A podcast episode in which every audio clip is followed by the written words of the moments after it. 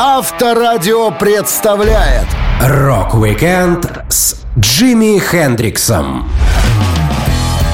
27 ноября родился Джимми Хендрикс, американский музыкант и виртуоз, который оказал огромное влияние на развитие рок-музыки и стал лучшим гитаристом всех времен по версии журнала Times и других авторитетных изданий. Я, Александр Лисовский, расскажу вам интересные истории из жизни Джимми Хендрикса. Рок-викенд на Авторадио. Для детей старше 16 лет. Один из величайших гитаристов Джимми Хендрикс рос в довольно сложных условиях. Семьи у парня практически не было. Отец Джимми, Эл Хендрикс, встретил его мать Люсиль Джеттер на танцах. Пара поженилась в марте 42 года, когда Люсиль еще не было 18 лет. Уже через три дня после свадьбы Эла призвали на службу. Это были тяжелые годы Второй мировой войны. Джимми Хендрикс родился 27 ноября 42 года и не видел отца первых несколько лет своей жизни. Но даже после того, как папа впервые встретил уже почти трехлетнего сына Джимми, он оставался суров, строг и холоден к сыну. Всю свою жизнь Хендрикс мечтал, чтобы Эл его похвалил. В письмах из Нью-Йорка, где Джимми играл с группами Isley Brothers и Jody and the Starlighters, музыкант обращался к отцу. «Привет, пап, у меня есть крутые гитара и усилители. Пока они не сломаются, ни один дурак не сможет отобрать у меня этот вкус к жизни. Я посетил несколько звукозаписывающих компаний, для которых я, вероятно, смогу поработать. Думаю собрать свою команду, а не вкалывать для групп, потому что, играя для других людей, ты теряешь свое время. Есть несколько человек, которые уже знают меня и могут помочь с продажей пластинки. Сейчас никто не ценит талант. Для продаж нужно делать музыку проще. Так что если через три или четыре месяца ты услышишь мою пластинку и решишь, что это отстой, просто подожди, пока я не заработаю денег и не сделаю все, как сам захочу. Хоть я и не ем каждый день, но у меня все в порядке. Передай всем привет и напиши, пожалуйста, в ближайшее время. Мне здесь довольно одиноко. Как рассказывал брат Джимми, Леон Хендрикс, их отец никогда не верил в успех старшего сына и не одобрял его занятия гитарой, хотя музыкальные корни в семье все-таки присутствовали. Леон пояснял. Дед нашей матери был музыкантом. Он был черным, но выглядел таким белым, что ему даже разрешили выступать в Луизиане. В 1800-х годах он играл оркестровую музыку, однако мои собственные дети не хотят иметь ничего общего с музыкой. Они видели, что такое увлечение делает с людьми. А внуки, наоборот, очень заинтересованы. Малые приносят гитару и говорят мне, «Эй, дедуля, сыграй нам музыку дяди Джимми». Первые годы своей жизни Джимми Хендрикс носил имя Джонни Аллен Хендрикс. Но подруга его мамы, у которой они жили, прозвала парня Бастером в честь персонажа комиксов. Позже Джимми утверждал, что его назвали Бастером в честь Ларри Бастера Крэба, актера, который играл в фильмах Флэша Гордона. Джимми любил Флэша и не хотел, чтобы кто-то узнал, что на самом деле его назвали в честь богатого, похожего на неженку, белого мультяшного блондина. Одним из первых воспоминаний музыканта был случай в больнице, где ему кололи пенициллин. Он говорил, я почему-то хорошо помню эпизод с медсестрой. Она вытащила меня из кроватки, а потом поднесла к окну. Наивная дама хотела, чтобы я увидел фейерверк 4 июля. Помню, что чувствовал себя очень паршиво. Представьте, сначала вам поставили укол, а затем подносят к окну, за которым все гремит и взрывается. Тот фейерверк я хорошо запомнил, но он мне не понравился. Несмотря на то, что отец и мать Джимми оказались не самыми лучшими родителями, музыкант любил их и даже написал песню «Angel», посвященную матери, которую он видел довольно редко. Так, в суровых послевоенных условиях становился на ноги чернокожий музыкант, который откроет миру настоящую гитарную музыку. Рок-викенд с Джимми Хендриксом на Авторадио то время как некоторых артистов к успеху приводит случайность или стечение обстоятельств, Джимми Хендрикс сам долго и упорно прокладывал себе дорогу на сцену. К музыке он привык благодаря квартирантам отца. Как-то раз за воровство еды на рынке папа сильно избил Джимми, после чего в семью пришла социальная служба и пригрозила забрать мальчика. Тогда отец Эл решил отдохнуть от сына и на время отдал его знакомым, а комнату Джимми сдавал семье Бенсонов, которые переехали со своей большой фонотекой. Хендрикс вспоминал.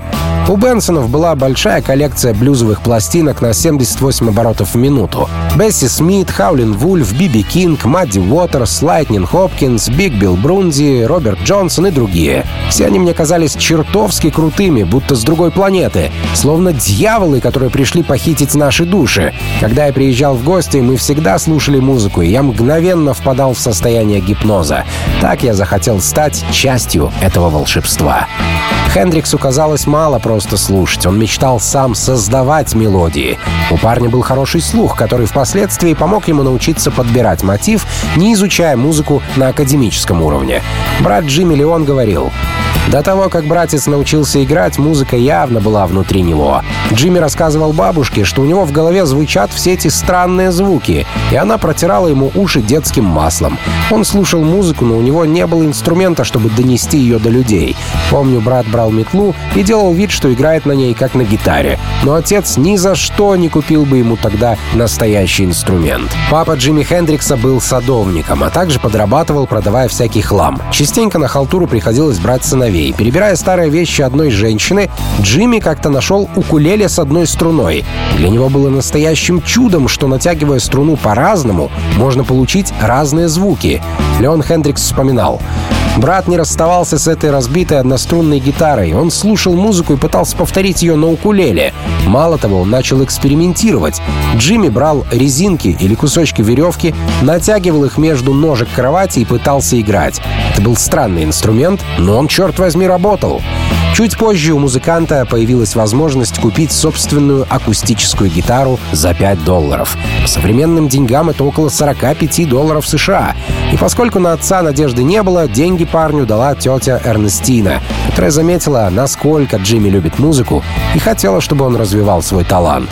Леон говорил, у меня жужжало в ушах от того, что брат постоянно играл. Он никогда не откладывал гитару в сторону, всегда перебирал струны, лежа в постели, пока не вырубится. А потом, проснувшись с гитарой на груди, снова продолжал играть.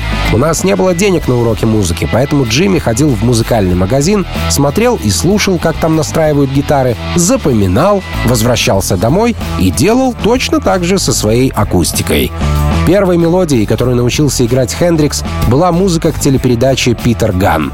Много лет спустя Джимми говорил, «Из своего детства прежде всего я вспоминаю музыку. Я так был увлечен, что писал во сне симфонии. У меня было очень странное чувство, что я живу не просто так, и у меня еще появится шанс быть услышанным». Рок-викенд с Джимми Хендриксом на Авторадио. Получив свою первую акустическую гитару в подарок от тетушки, Джимми Хендрикс не выпускал ее из рук. Он всегда что-то наигрывал, но для хорошей практики необходимо было собрать свою группу и выступать на публике. Музыкант рассказывал. «Когда мне было 17 лет, я организовал группу Velvetones, но на репетициях моей акустической гитары не было слышно. Группа беспощадно заглушала меня. Сначала я не знал, почему так получается, но примерно через три месяца понял, что мне нужна электрогитара, чтобы звучать мощнее мощнее. И тогда папа купил мне Supra Ozark, который открыл для нашей команды двери к большим концертам. Нужно заметить, Эл, папа Джимми Хендрикса, был очень строгим человеком, и то, что он разрешил сыну играть на гитаре, стало для парня действительно большим поступком. Говорят, именно тетушка Эрнестина в конце концов убедила Элла поступить с мальчишкой по совести и купить ему инструмент в магазине. Учиться играть было сложно. Джимми — левша, а гитара оказалась под правую руку. Ее описывали так.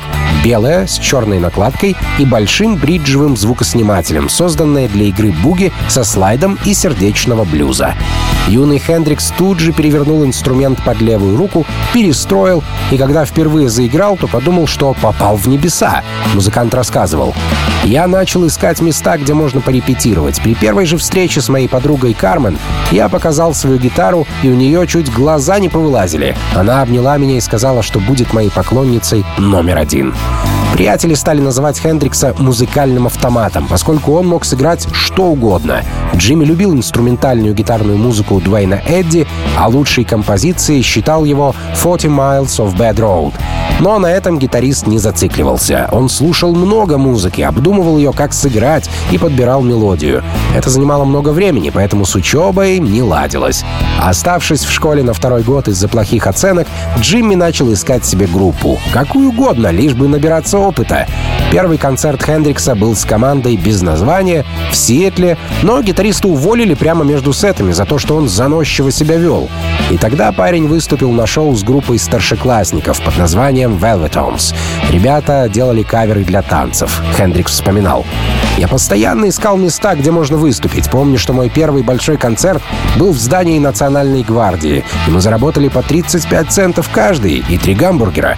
Сначала мне было тяжело держаться на сцене. Я знал около трех песен, и когда пришло время нам играть, мне стало хреново. Я шатался, и сердце билось, что бешеное.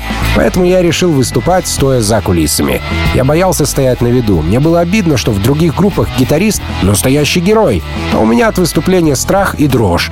Большинство людей сдаются на этом этапе, но лучше побороть себя. Если ты очень упрямый, ты справишься. Отец музыканта был против концертов в ущерб учебе, и Джимми стал прятать свою гитару у друзей из-за страха, что папа ее заберет или сломает. Видимо, Джимми плохо прятал инструмент, поскольку гитару все-таки украли. И это стало большим шоком для музыканта, но не помешало Хендриксу присоединиться к Rockin' Kings, что купили ему новый инструмент Electro за 50 долларов.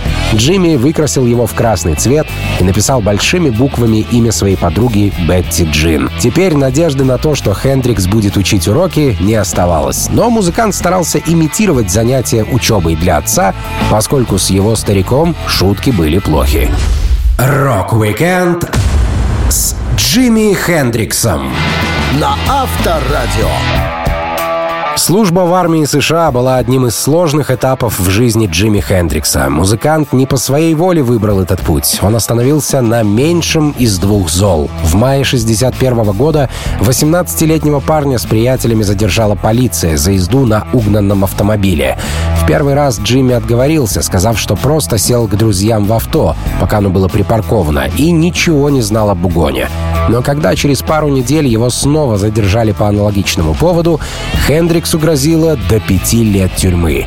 Государственный адвокат добился изменения срока на условный двухлетний при условии, что Джимми пойдет на службу в армию США. Гитарист говорил, «Мне прям так и сказали, тюрьма или армия, что выберешь, парень?» Рано утром следующего дня я записался на три года в 101-ю воздушно-десантную дивизию армии США. Мне всегда нравилась их эмблема с кричащим орлом. Ночным поездом нас повезли в Форт Орт в Калифорнии, где я должен был стать парашютистом. Я никогда в жизни не летал на самолете, черт подери, да я даже на поезде не катался. С детства я торчал только в Сиэтле, никуда не выезжая. Пройдя трехмесячную подготовку, Джимми Хендрикс получил звание и форму рядового. Он стал клерком снабжения 101-й воздушно-десантной дивизии и постоянно писал письма отцу с просьбой выслать ему разные вещи вещи, в том числе и гитару. Хендрик вспоминал. «Я почти каждый день писал папе или подруге Бетти Джин, предлагал ей стать моей армейской невестой. По моей просьбе отец присылал мне кое-какую еду, деньги, крем для обуви и мою гитару. Это было настоящим спасением. Днем нас готовили к участию в каком-нибудь южноазиатском конфликте, охоте на Фиделя Кастро или к ловле коммунистов где-нибудь поблизости от России, а вечером я мог отвлечься и поиграть в свое удовольствие. Так я познакомился с Билли Коксом. Билли навсегда остался хорошим другом Джимми. В то время он играл на басу и служил на год дольше Хендрикса. В части нашлась еще пара музыкантов, которые присоединились к дуэту и выступали для своих же сослуживцев. Кокс говорил, «Мы с Джимми старались придумывать хорошие рифы. Он наигрывал что-нибудь крутое, потом я добавлял что-то еще лучше, а он старался переплюнуть меня чем-нибудь прямо вообще выносящим мозг. Так мы нашли действительно полезное дело. Со временем музыканты сколотили армейскую группу King Casuals, взяв барабанщика и временного саксофониста. У них начались регулярные выступления в клубе Дель Марокко в 200 милях езды от базы. Джимми пропускал дежурство ради шоу, из-за чего ему сильно попадало от офицеров. Поэтому Хендрикс разработал план, как покинуть армию. Первая мысль — уйти в самоволку. Просто сбежать, когда закончится срок службы Билли, сменить имя и стать бродячим гитаристом, выступая по заказу каждый день в разных городах. Но потом понял, что это нереально. Нужен был план получше. Что-то более надежное. И тогда в голову пришла мысль, что армия вышвырнет тебя вон, если ты окажешься геем. Наступил самый сложный этап — убедить армейского психолога в том, что тебя возбуждают товарищи по службе. На это у Хендрикса ушло около двух месяцев. Музыкальный журналист Мик Уолл вспоминал. Армия, наконец, сдалась, и Джимми был официально уволен из 101-й воздушно-десантной дивизии в мае 62 года за гомосексуальные наклонности. Так было написано в его медицинской карте. Впрочем, он никогда никому об этом не говорил. А увольнение объясняет тем, что сломал лодыжку во время одного из прыжков. Смешно, ведь это не помешало ему двигаться и зажигать на концерте уже через две недели после якобы перелома. Рок-викенд с Джимми Хендриксом на Авторадио. Главнейший человек для музыканта в работе — это его продюсер. Многие талантливые исполнители оставались бы ноунеймами, если бы за их раскрутку в свое время не взялся талантливый человек. Таким человеком в жизни Джимми Хендрикса стал Чес Чендлер. Чес был басистом группы The Animals, и его хорошо знала подруга Хендрикса Линда. Линда тусовалась с разными музыкантами, дружила с Китом Ричардсом и разбиралась в музыке. По ее просьбе Чес, приехав из родной Англии в США, зашел на концерт Джимми в клубе «Ва», где было очень темно. И тут на сцене врубили яркий свет, и вышел Хендрикс. Один из друзей Чеса, Тапи Райт, который пришел на то шоу, говорил Первых пару минут он нас ничем не удивил, но все остальное время мы стояли как вкопанные. Движения Джимми были великолепны. Он делал разные прикольные трюки, играл на гитаре зубами или заносил инструмент за голову, не сбиваясь с ритма. У нас снесло крышу от восторга. Чес был так возбужден, что пролил на себя молочный коктейль. Джимми пел песню, которую день назад Чендлеру дали послушать в Англии в исполнении другого музыканта. Хендрикс дал старому хиту новую жизнь. Час говорил, Джимми был гитаристом-монстром. Странно то, что за день до нашего знакомства я встречался с девушкой в Нью-Йорке, и она поставила мне пластинку Тима Роуза с песней «Hey Joy». За 8 месяцев со дня выпуска эта запись не стала хитом, и перспектив у нее не было. Я подумал, а песня-то мощная. Я найду группу и запишу «Hey Joe» так, что она станет намного круче. И вот не прошло и суток, как я стою в клубе, где на сцене Джимми Хендрикс поет «Хей Джо» так здорово, что переплюнуть его просто невозможно. Познакомившись после концерта, Джимми Хендрикс и Чес Чендлер договорились о совместной работе. Группа Animals доигрывала последние концерты тура, и Чес подыскивал себе интересное занятие. Так он стал продюсером Хендрикса. Чендлер говорил, «Я должен был вернуться в Нью-Йорк в сентябре, когда закончится тур The Animals, и планировал забрать Джимми в Лондон. Мне уже не хотелось быть басистом. Когда мы закончили наш последний концерт, я полетел прямо в Нью-Йорк, взял Джимми Хендрикса за руку, вернулся в Англию и основал Hendrix Experience. У нас было много проблем с его вокалом, потому что Хендрикс вообще не подозревал, что может петь. Раньше у нас были большие споры о том, каким именно должен быть его голос на записях. Но работать все равно оказалось интересно. Большой и важный период творчества Хендрикса связан с Чесом Чендлером. Что самое важное, друзьями Чес и Джимми остались даже после того, как завершили совместную работу. Чендлер рассказывал, как он ушел от Хендрикса. Когда мы начали работу над Electric Lady, все изменилось. Парень был звездой, он не хотел больше слушать меня. Он приходил в студию с 20 или 30 левыми чуваками и начинал играть для них. Он хвастался вместо того, чтобы продолжать работу. Мы провели в студии около 9 дней, записывали песни, которые, как мне казалось, мы получили с первых дублей. Я сидел и думал, это смешно. Моя жена ждала ребенка, мне не нравилась толпа, с которой зависал Джимми. Он часто был неадекватен и не слушал ни слова, сказанного продюсером. Поэтому я просто попрощался. Благодаря Чендлеру у Джимми появились басист Ноэль Рединг и барабанщик Мич Митчелл. И как раз-таки именно Чес подкинул Хендриксу идею с поджогом гитары на сцене, что стало настоящей фишкой музыканта. Рок-викенд с Джимми Хендриксом на Авторадио. В 60-х годах главным местом музыкальной движухи была Англия. Покорение мира должно было начинаться именно здесь. Но Хендрикс наелся полетов на самолете еще когда служил в воздушно-десантной дивизии. Поэтому лететь вместе с продюсером Чесом Чендлером в Лондон как-то не стремился. Однако Чес знал подход к Джимми и пообещал познакомить его с Эриком Клэптоном. А от такого предложения уважающий себя гитарист не мог отказаться. Помощник Чеса Гарланд, который позже помогал с делами Хендрикса, рассказывал. Когда Джимми прибыл в Лондон, я заполнил его таможенную форму. Мы не могли сказать, что он пришел на работу, потому что у него не было разрешения. Так что я сказал таможникам, что это известная американская звезда, приехавшая забрать свои гонорары. Тогда музыка в Лондоне достигла пика развития. Исполнители были повсюду, все играли на гитарах, все знали друг друга. Пит из The Who, Эрик из Scream и Брайан или Мик из The Stones все ходили на концерты друг друга. Джимми хорошо вписался в этот движ. Со стороны Хендрикса все казалось не столь радужным. Англия встретила его долгим ожиданием, проблемами с документами, да и вообще не хотела принимать на свою землю. Джимми жаловался. 23 сентября 66-го я приехал в Англию. Меня заставили ждать в аэропорту 3 или 4 часа, потому что у меня не было разрешения на работу. В какой-то момент были разговоры о том, чтобы отправить меня обратно в Нью-Йорк, пока все не уладится.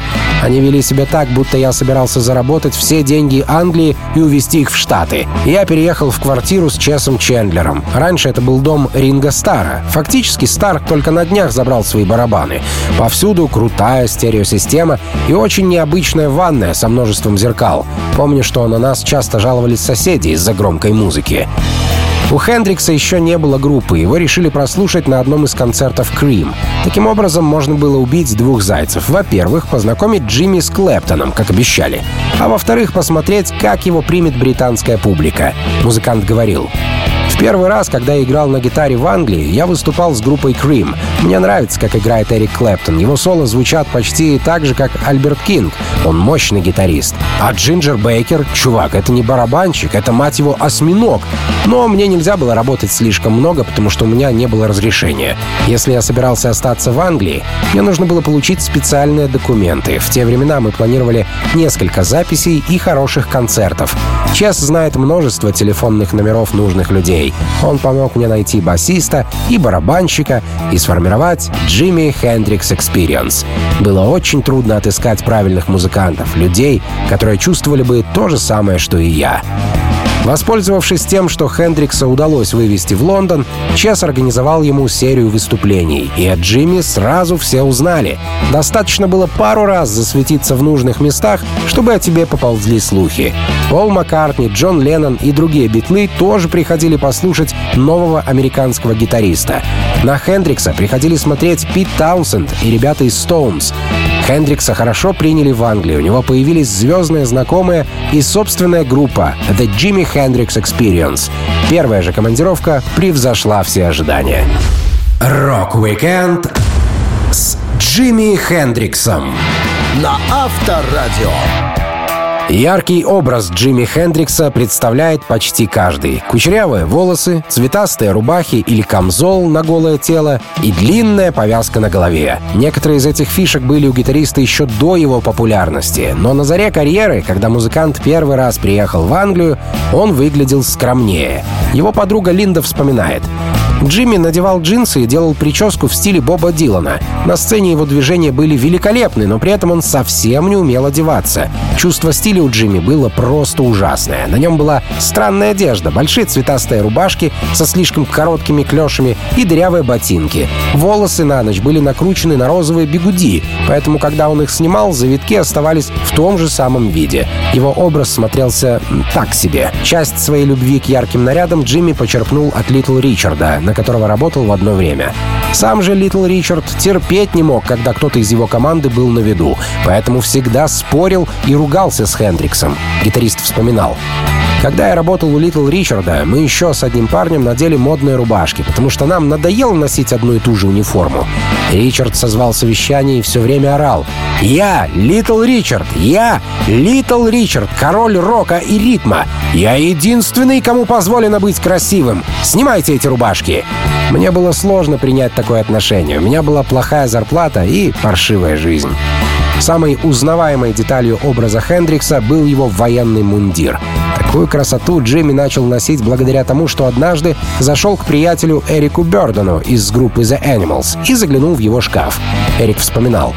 У меня был старинный армейский мундир, офицерский китель, обшитый чудесным золотым галуном по воротнику и рукавам. Он был бархатистым на ощупь, с медными пуговицами. Мне подарили его после выступления в доме герцога Бетфордского. Я носил его с гордостью. Когда Джимми увидел его в шкафу у меня в комнате, он был просто без ума.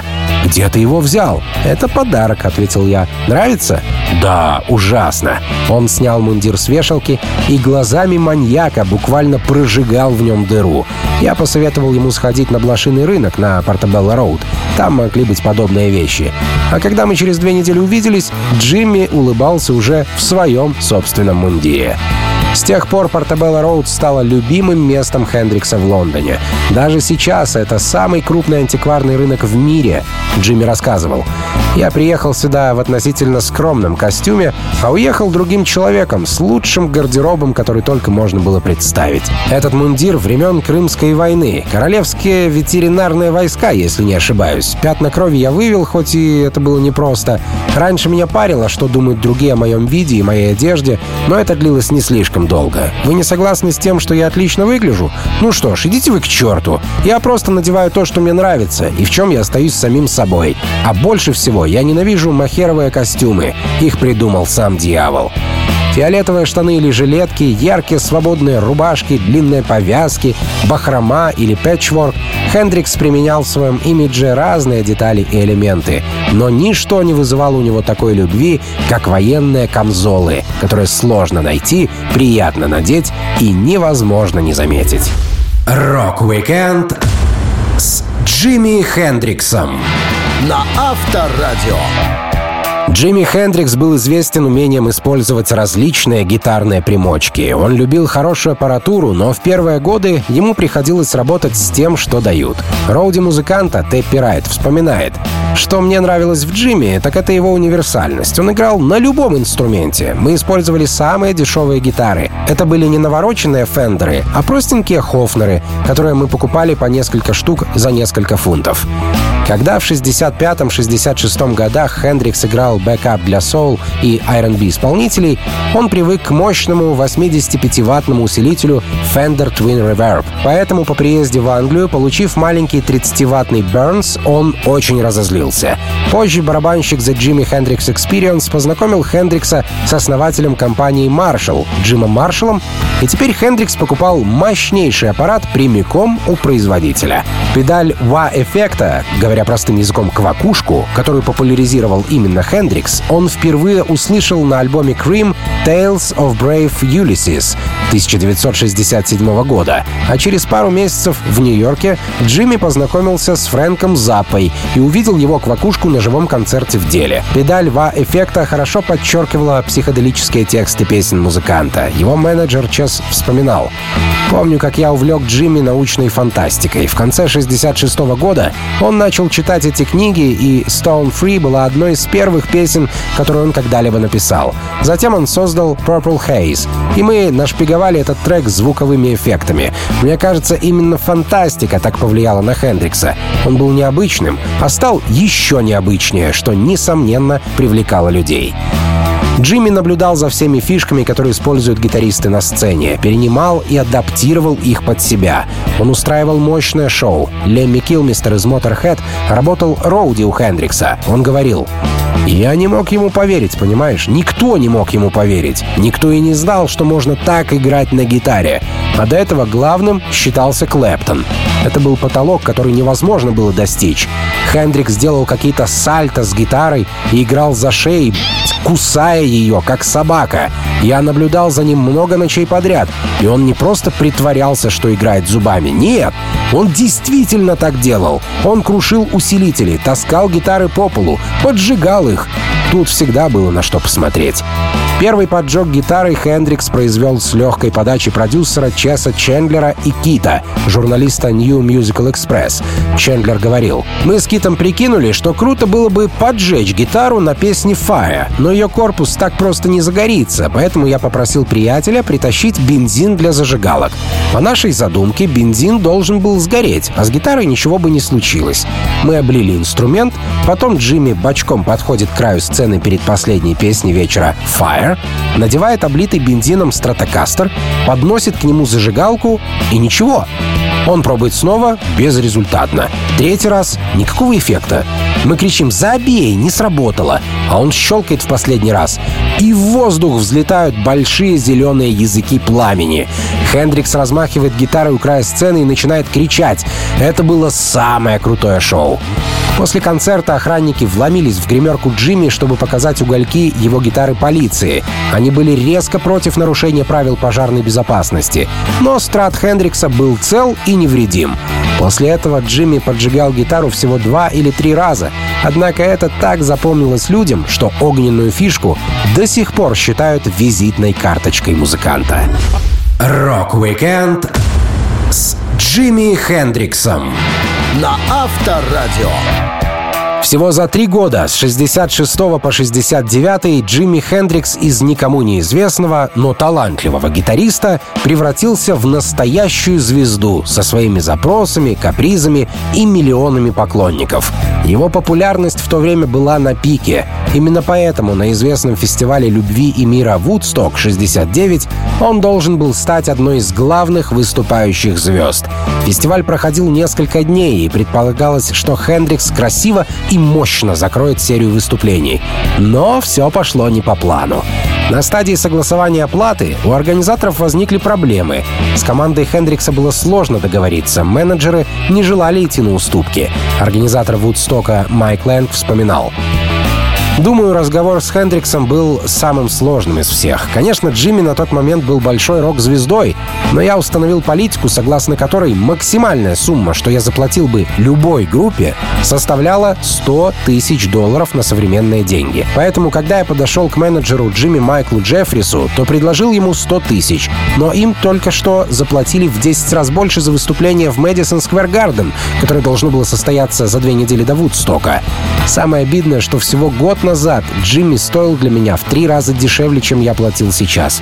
Хендрикс в то время жил в Вудстоке с менеджером Майклом, и мы часто пересекались друг с другом. Я знал, что он хочет играть, поэтому у меня было преимущество в переговорах. В итоге Майк Лэнг пошел на компромисс. Чтобы не нарушать свое правило о максимальной сумме гонорара, он предложил Хендриксу выступить дважды — на открытии и на закрытии Вудстока, что принесло бы гитаристу не обещанные 100 тысяч, а 200 тысяч долларов на современные деньги. Этой суммы оказалось недостаточно, так что через некоторое время представители Хендрикса связались с Лэнгом и предложили новые условия. Майк вспоминал. «В конце концов мы пришли к выводу. Джимми отыграет два подхода. Мы заплатим ему 200 тысяч долларов и добавим 14 тысяч на прочие расходы. Я так понял, менеджерам нужно было где-то попонтоваться и сказать, на Вудстоке мы заработали больше, чем кто-либо другой из артистов, поэтому они накрутили сверху 14 штук.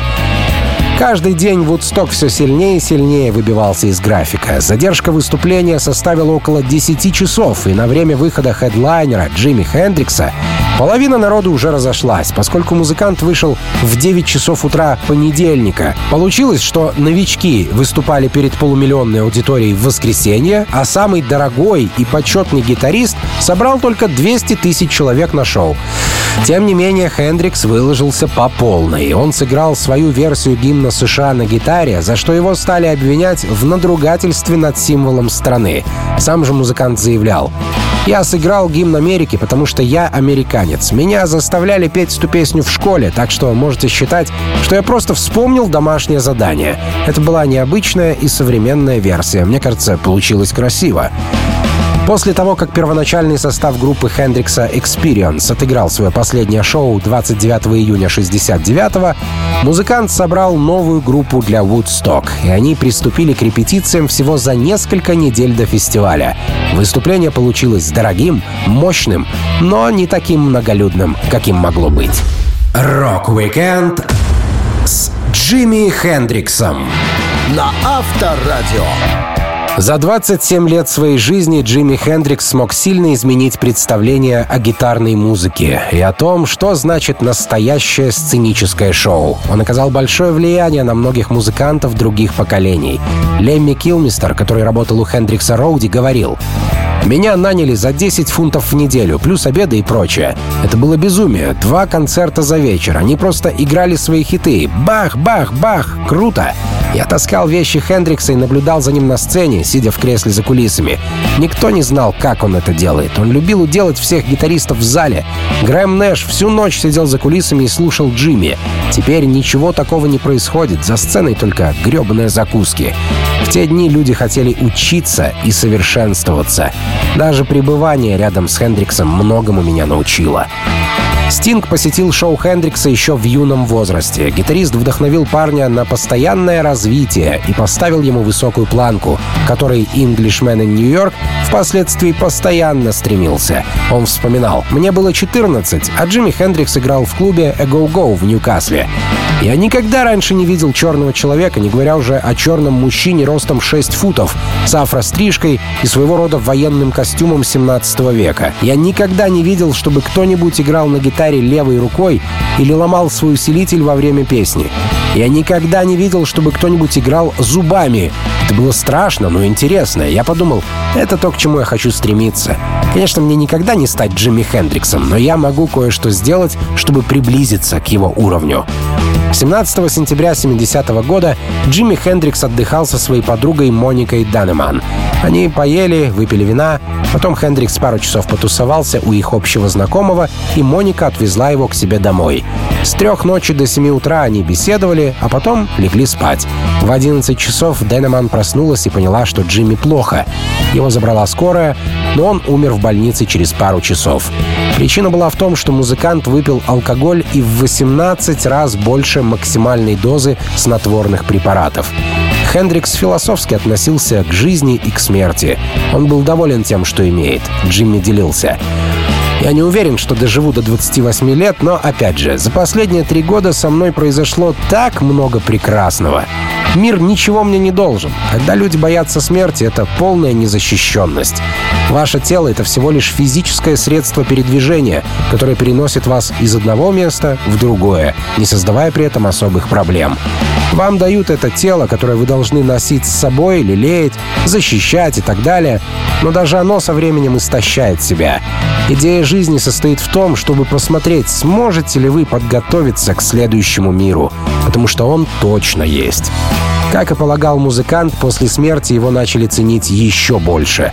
Он получил много наград, в его честь был воздвигнут монумент, да и книг о нем написано огромное множество. Джимми говорил, все люди в определенной степени эгоистичны, и поэтому так грустят, когда кто-то умирает. А человек, который умер, не плачет. Печаль — это когда в тяжелом мире рождается ребенок. Говорю тебе, когда я умру, у меня будет веселый джемсейшн. Я хочу, чтобы люди сходили с ума и отрывались. И зная мой нрав, меня наверняка арестуют на собственных похоронах. Музыка будет звучать громко, и это будет наша музыка. Забавно, как люди любят покойников. Вы должны умереть, прежде чем они решат, что вы чего-то стоите. Когда меня не станет, чувак, ты просто продолжай слушать пластинки. Rock-Weekend с Джимми Хендриксом на Авторадио.